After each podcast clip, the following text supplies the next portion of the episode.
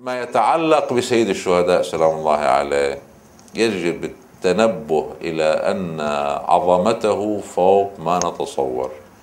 والروايات التي تقول من زار الحسين عارفا بحقه فله كذا تريدنا أن نتنبه إلى المعرفة الصحيحة للإمام الحسين عليه السلام. من هو المستفيد من هذه المعرفة؟ ليس الإمام الحسين سلام الله عليه. نحن نستفيد.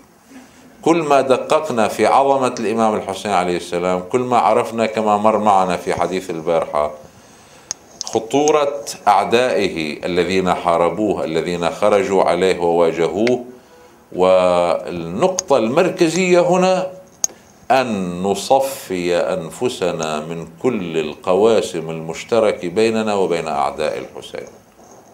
شو هي القواسم المشتركة؟ حب المصاري حب الدنيا حب الجاه. والغضب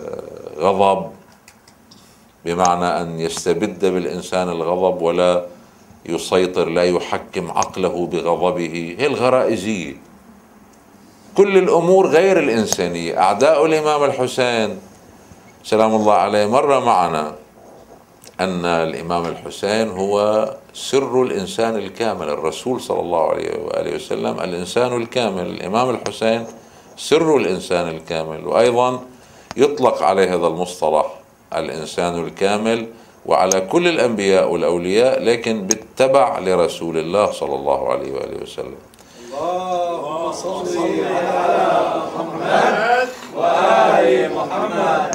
من هو عدو الإنسان الكامل؟ من هم أعداء الإنسان الكامل؟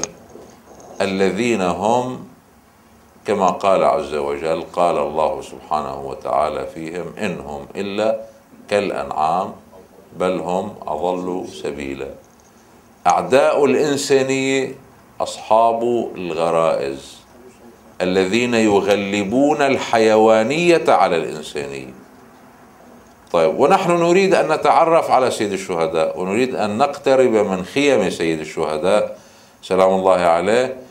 يجب أن نتنبه إلى أن حفظ الإنسانية فينا هو الذي يجعلنا نقترب من الإمام الحسين سلام الله عليه